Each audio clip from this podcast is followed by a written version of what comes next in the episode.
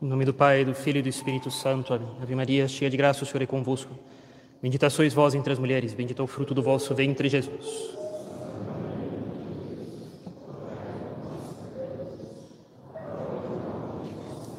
Nossa Senhora das Dores. Podem sentar, por favor. Hoje, primeiro domingo da quaresma, missa cantada às nove e meia e missa rezada às 17 horas, seguido do ofício do Rosário, com exposição no Santíssimo Sacramento às 18h30. Bem, caríssimos, nós dissemos há alguns domingos que nós falaríamos mais profundamente ao longo dessa quaresma do pecado. Porque a falta de uma noção justa sobre o que ele é, o que é o pecado, leva as pessoas a cometerem pecados e a não repararem os pecados cometidos. E nós falamos que não reparar é ainda pior, porque se por acaso houve algum pecado cometido por precipitação, por ignorância, por falta de reflexão, se a pessoa depois se dá conta que fez o mal e não o repara, ela age de maneira mais voluntária, mais maliciosa, enraizando-se ainda mais no mal. Isso é muito pior do que o primeiro pecado cometido. Pois bem, o pecado é um mal. O pecado é um mal. Mas nem todo mal é um pecado. Doenças, fomes, guerras, catástrofes naturais, terremotos, enchentes. Essas coisas não são pecados. São males, mas não são pecados. É assim que o mal é um gênero bastante amplo, dentro do qual, no meio de muitos males, há um mal específico, distinto dos outros males, que nós chamamos de pecado. O pecado, portanto, é um mal, mas há muitos outros males que não são pecados. Nem todo mal é um pecado. E o que há de específico em relação ao pecado que não há nos outros males? É o que nós vamos tentar responder hoje, para entender por que o pecado é um problema que assombra o gênero humano desde o começo da sua existência nesse mundo. O pecado é um mal de outra ordem, diferente das doenças, das fomes, das guerras, das catástrofes naturais. É uma coisa que assombra o gênero humano desde o começo da sua existência nesse mundo. Pois bem, males são privações de bens. Parece trivial falar isso, mas isso aqui é cheio de consequências. Os males, em geral, mesmo aqueles que não são pecados, doenças, fomes, guerras, catástrofes naturais, são privações de um bem, de uma perfeição, de uma qualidade que deveria estar em alguma coisa, mas não está. E atenção, que deveria estar, tinha que estar, tem que estar a saúde no corpo, comida em quantidade suficiente e adequada para manter a vida física de modo adequado, tranquilidade e ordem numa sociedade que as guerras e as catástrofes naturais tiram, por exemplo. São bens e são bens que têm que estar lá. Essas coisas são males, mas não são pecados. Mal, como nós falamos, é um gênero que engloba uma variedade grande de todo tipo de males, dos quais muitos não são pecados. O pecado é um tipo de mal bastante específico. Não é uma desordem natural, não é uma desordem física, não é uma desordem na paz social. O pecado é uma desordem no nosso agir.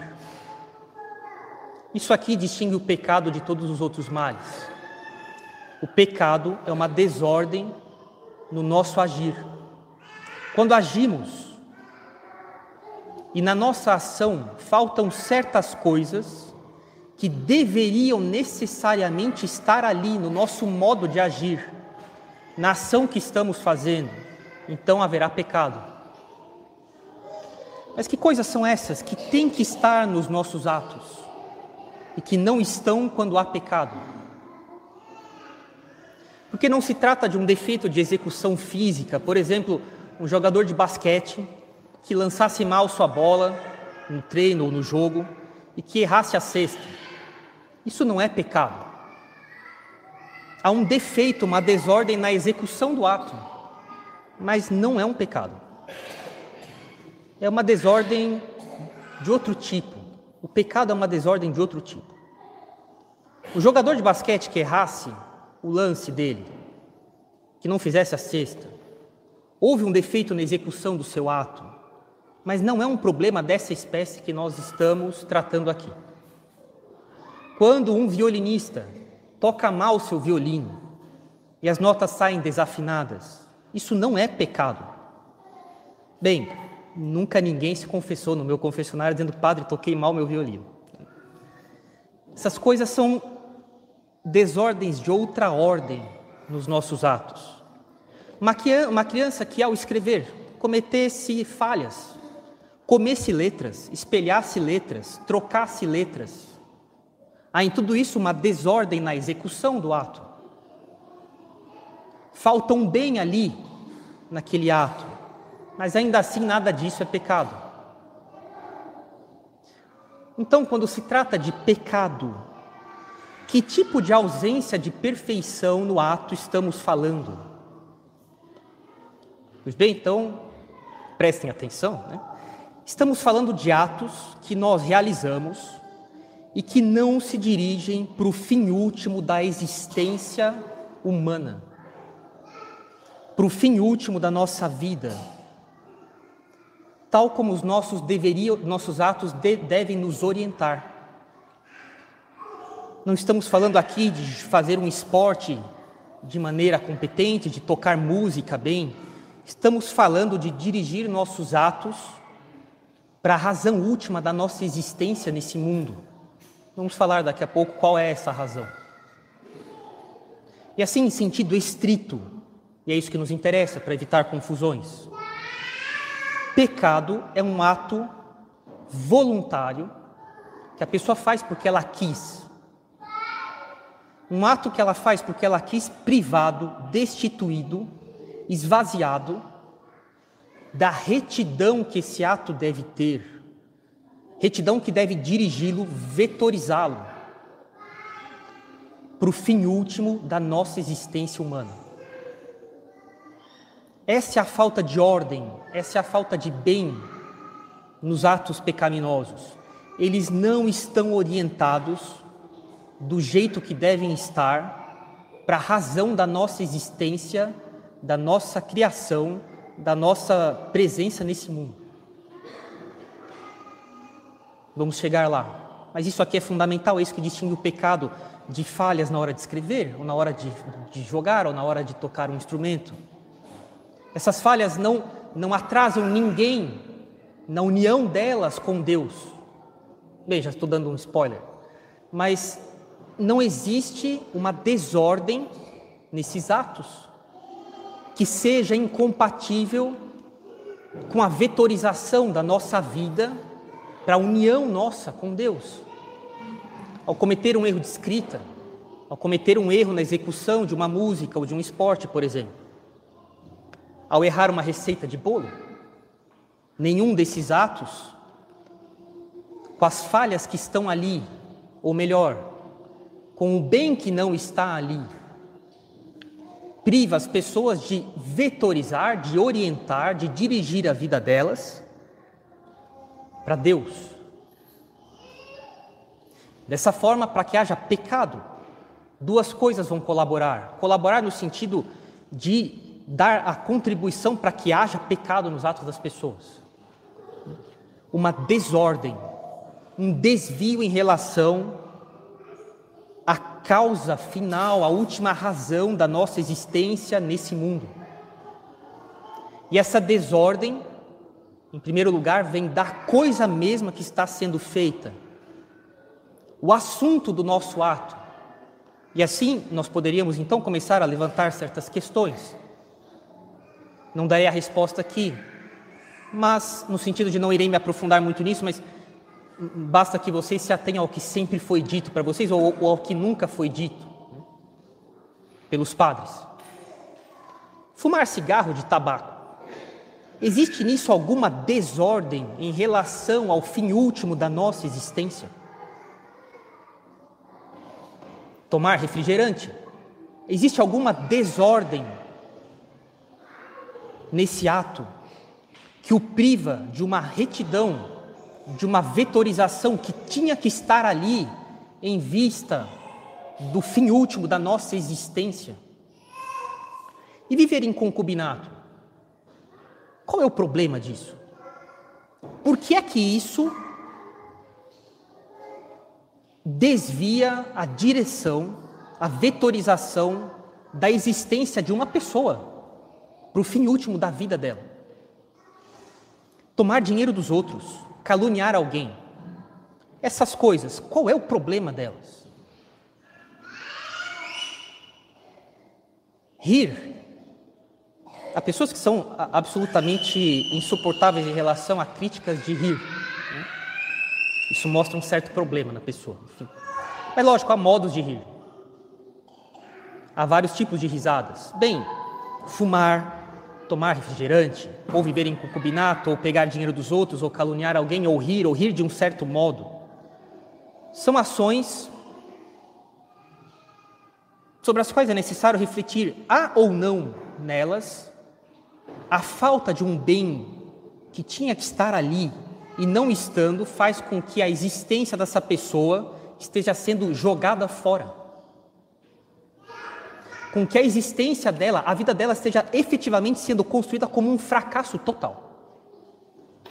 Um fracasso em relação a conseguir chegar no fim último da razão, a razão pela qual nós estamos aqui nesse mundo.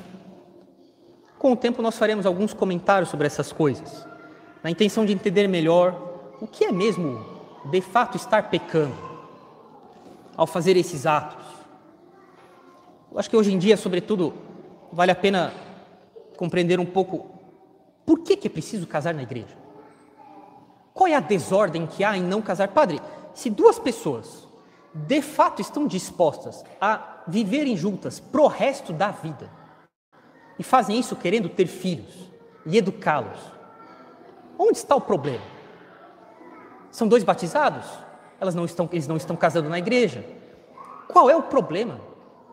Por que, que há um problema em dizer que eles estão se unindo para o resto da vida, querendo ter filhos e educá-los para se ajudarem mutuamente? Por que, que ainda assim não está bom? Hoje em dia, mais do que nunca, é necessário compreender onde estão as desordens das coisas e por que essas desordens são ou não suficientes para fazer com que sejam vidas fracassadas. Com que a construção, a tessitura da vida delas seja de tal modo que ao final da vida, ao dar o último suspiro, elas não conseguiram chegar ao fim último da existência delas, a razão pelas quais elas existem. Ao longo do tempo, ao longo da quaresma, falaremos sobre isso. A primeira coisa necessária para que um pecado aconteça é que haja de fato uma desordem, uma desordem que põe algum problema em relação à, à razão pela qual nós existimos nesse mundo. Não é qualquer defeito, não é qualquer falta de um bem ali, mas uma falta muito específica que nos priva da razão pela qual nós estamos aqui no mundo. Depois, é necessário que seja um ato voluntário. Lógico, tem que ser um ato de fato humano.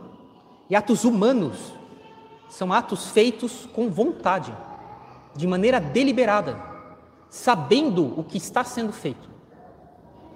Um exemplo clássico: a pessoa está distraída e está coçando a barba. Ela nem se dá conta que está coçando a barba. Isso aqui não pode ser estritamente falando um ato especificamente humano. Animais também fazem isso, coçam o rosto, mas eles não têm razão, eles não têm vontade, eles não têm liberdade. Um ato que é feito de fato, sem inteligência, sem vontade, não é um ato propriamente humano, especificamente humano.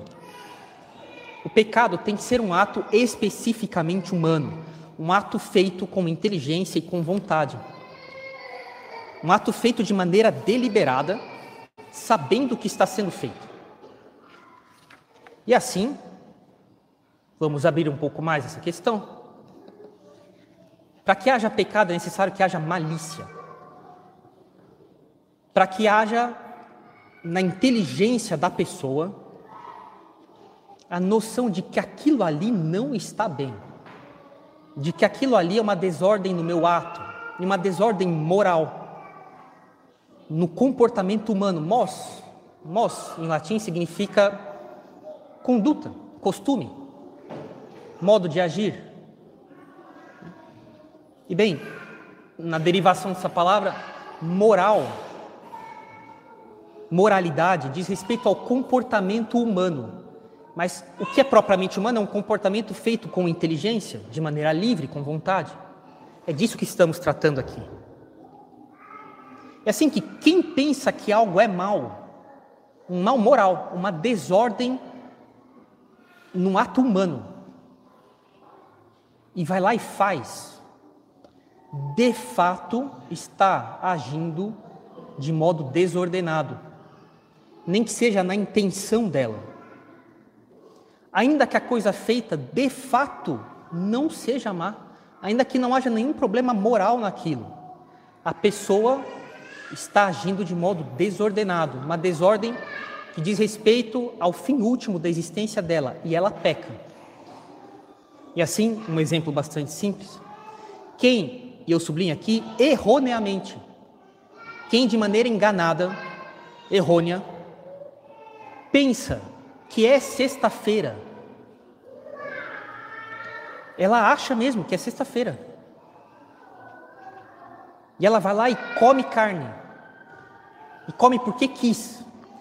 E até o final do dia não comuta isso por outra oração ou penitência. Ela comete um pecado. De fato não é sexta-feira. De fato ela pode comer carne naquele dia, mas não é assim que ela pensa. E pensando assim, errada, na sua advertência, ela age com uma disposição desordenada, fazendo o que ela pensa estar errado. E ela pecará. Daí a importância de formar bem a consciência e de prestar atenção nas coisas. É necessário levar uma vida que não seja leviana. É necessário dar o peso justo para os nossos atos. É necessário esclarecer a nossa consciência.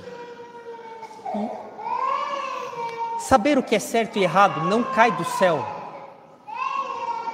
É necessário refletir sobre a conveniência das coisas, se elas são justas ou não, se elas me afastam ou me atrasam em relação à razão última da minha existência. É necessário formar minha consciência. Se formar. Ter uma inteligência reta, isso não cai do céu, nós não, nós não nascemos sabendo. É necessário estudar. Toda pessoa na sua profissão tem o dever de estudar o que é correto e o que é errado naquilo que ele faz. Exemplos que nós já damos, já demos algumas vezes, um médico deve saber se ele pode pedir esse ou aquele exame ou se existe algum problema ali na execução daquele exame, daquele ato médico, daquele procedimento laboratorial, na coleta daquele material, na intervenção, aquela intervenção sobre uma grávida, que implique uma desordem no ato do profissional em relação à razão da existência humana. Todo profissional tem dever de fazer isso em relação à sua profissão. Advogados, no que eles podem fazer ou não, no tribunal, ao redigir um documento, uma petição, ao protocolar alguma coisa, o modo de obter provas. O que pode ser dito ou omitido no tribunal. Por quem? De que modo? Todo profissional tem o dever de ir formando sua consciência para saber o que é de fato reto ou não no que diz respeito à, à, à nossa existência nesse mundo, particularmente na profissão dele. Orientação adequada pelos padres, isso é muito importante, falaremos disso mais para frente.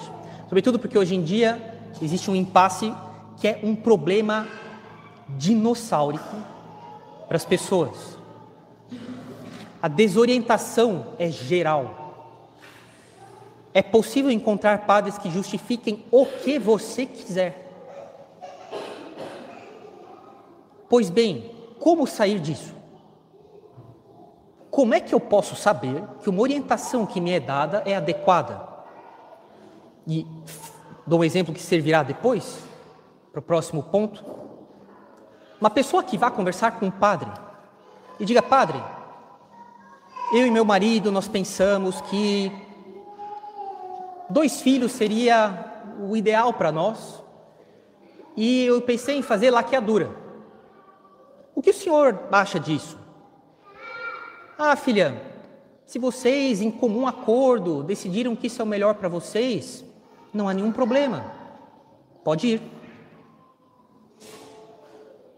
Haverá padres que orientarão pessoas para qualquer coisa. Mais que isso, como o padre Rui Marim fala no seu, na sua Teologia da Perfeição Cristã, há princípios de teologia cuja compreensão exigem um certo esforço, um certo tempo de maturação da reflexão, porque do contrário, aquele princípio em si mesmo verdadeiro será compreendido de modo errado. Isso causará as maiores catástrofes na aplicação daquele princípio. Por exemplo, não ficar sozinho. Esse conselho vale para namorados. É impossível aplicar esse conselho individualmente, faz parte da vida saber ficar sozinho. Falar para uma pessoa que peca contra a pureza, não fique sozinho, é ridículo. Isso não existe. A maior parte do tempo a pessoa precisa ficar sozinha fazendo suas coisas. Isso vale para namorados. Um conselho assim não serve para nada, para uma pessoa individual. Má compreensão dos princípios. Falaremos disso mais para frente depois. Como é possível ser orientado corretamente por um padre? Como é que eu posso confiar na orientação de um padre? Porque se eu tiver que passar de modo primário pela peneira do meu juízo tudo que é dito para mim, então eu sou um protestante. Então, definitivamente, eu sou um protestante. Pois bem, é necessário então ter alguma advertência para que haja pecado. Eu sublinho isso aqui agora. Alguma, pelo menos alguma advertência. Isso fará com que o pecado seja pelo menos leve, ou talvez até mesmo grave, dependendo da advertência. Se uma desordem não é farejada pela pessoa de algum modo, em alguma medida, se a pessoa não tem nenhuma suspeita, um tantinho que seja, de que aquele ato ali tem algum problema moral, que ela começa a duvidar, não haverá pecado. Então, nesse mesmo exemplo que nós demos, se de fato é sexta-feira, ela nem se dá conta disso, ela começa o seu dia, ao abrir os olhos, já tão preocupada com certas coisas da empresa, com certas coisas financeiras, com problemas de saúde, e sequer passa pela cabeça do, do, de abrir os olhos até ir deitar, que é sexta-feira. Nada, nada, nada, nenhuma advertência, mínima que seja, nada. Ela come carne no almoço, na janta, ela vai dormir e ela acorda no dia seguinte, é sábado. E de repente ela diz: ah, ontem era sexta-feira. Isso sequer passou pela minha mente. Senhores, não há pecado aqui. Nenhum, nenhum, nenhum. Não haverá sentido se confessar disso. Não houve, de fato, um ato desordenado. Porque precisa ser um ato humano. Os atos humanos são feitos com inteligência, com vontade, com liberdade. Faltou aqui. Não é possível ter liberdade se não tem como escolher. A pessoa ela poderia escolher comer ou não carne se ela, se ela essa escolha seria apresentada para ela se ela advertisse que não, hoje é sexta-feira. Então eu, eu, tenho que escolher não comer carne. Essa escolha sequer, sequer se apresenta para a mente dela, então como pode ser um ato humano? Portanto, não haverá pecado. E finalmente é necessário haver consentimento. É assim que uma tentação, uma tentação que não foi aceita, não é pecado. Uma tentação que de modo algum foi aceita, não haverá pecado nisso. Imaginem Jesus Cristo, hoje tentado três vezes pelo demônio no deserto, depois dizendo: Tenho que me confessar, porque tive tentações. O Padre não diz: Eu te absolvo das tuas tentações, em nome do Pai, do Filho e do Espírito Santo. É matéria, nem é matéria de confissão, é matéria eh, eh, inexistente. É necessário ter algum pecado, mínimo que seja, o mais leve dos veniais. Tentações não aceitas não são pecados. É necessário um consentimento para que haja pecado. Pois bem, nosso último fim consiste em dar para Deus a glória que lhe é devida, ou seja, toda. Uma glória significa o reconhecimento público com louvor da grandeza de alguém. É para isso que nós fomos criados. Esse é o nosso fim último. Qualquer ato que nos freie nisso, qualquer ato que nos desvie disso, será um pecado. Ou porque a coisa mesma tem essa desordem, ou porque a minha intenção viu ali, ainda que eu esteja errado, essa desordem. Bem, o Padre irá corrigir você, para que isso não aconteça de novo, para que você não cometa pecados que de fato não são, mas estão sendo por causa da sua má compreensão das coisas. O nosso fim último é a glorificação de Deus. Deus nos criou para que as grandezas dele fossem notoriamente publicadas com louvor por nós. Essa é a razão da nossa existência. Veja, quando um soldado recebe uma glorificação, ele volta da guerra, fez um ato de bravura, atravessou o fronte no meio de morteiros e tanques e minas, e ele consegue fazer a tropa dele avançar, colaborando para vencer o inimigo. E quando ele volta para casa, e passado o tempo de recuperação dele, existe um evento público, um, um evento militar público, em que essas qualidades dele são publicadas, são colocadas em público diante das pessoas com louvor ele está sendo glorificado, ele recebe uma glória. É isso que cabe a nós fazer da nossa vida e da nossa existência com Deus. Dar glória para Deus. É para isso que nós existimos. E portanto, a desordem radical do pecado. Nós falamos, Padre, mas uma palavra. Por que, que por uma palavra a pessoa pode ser condenada a um inferno eterno? É porque existe uma coisa muito maior em jogo do que aqueles cinco segundos em que a pessoa falou uma bobagem, uma desordem moral, porque ela teve um pensamento que ela sequer compartilhou com ninguém, mas malicioso em relação a alguém. Esse ato é um ato de revolta radical no que diz respeito à existência dela nesse mundo. A razão pela qual ela foi colocada nesse mundo, em relação a isso, essa pessoa diz não. É uma desordem existencial. A pessoa decide fazer um ato de revolta total à razão pela qual ela existe nesse mundo, a última razão, a, a, a, motivo final pela qual Deus fez ela, ela passar do nada à existência. Isso aqui é gravíssimo. Esse é o problema do pecado, ainda que seja um ato para quem vê trivial, pífio, talvez até ridículo. O problema é o que está em jogo ali. Essa é a razão de um inferno eterno. A desordem radical com relação ao fim último da nossa existência, que é a glorificação de Deus.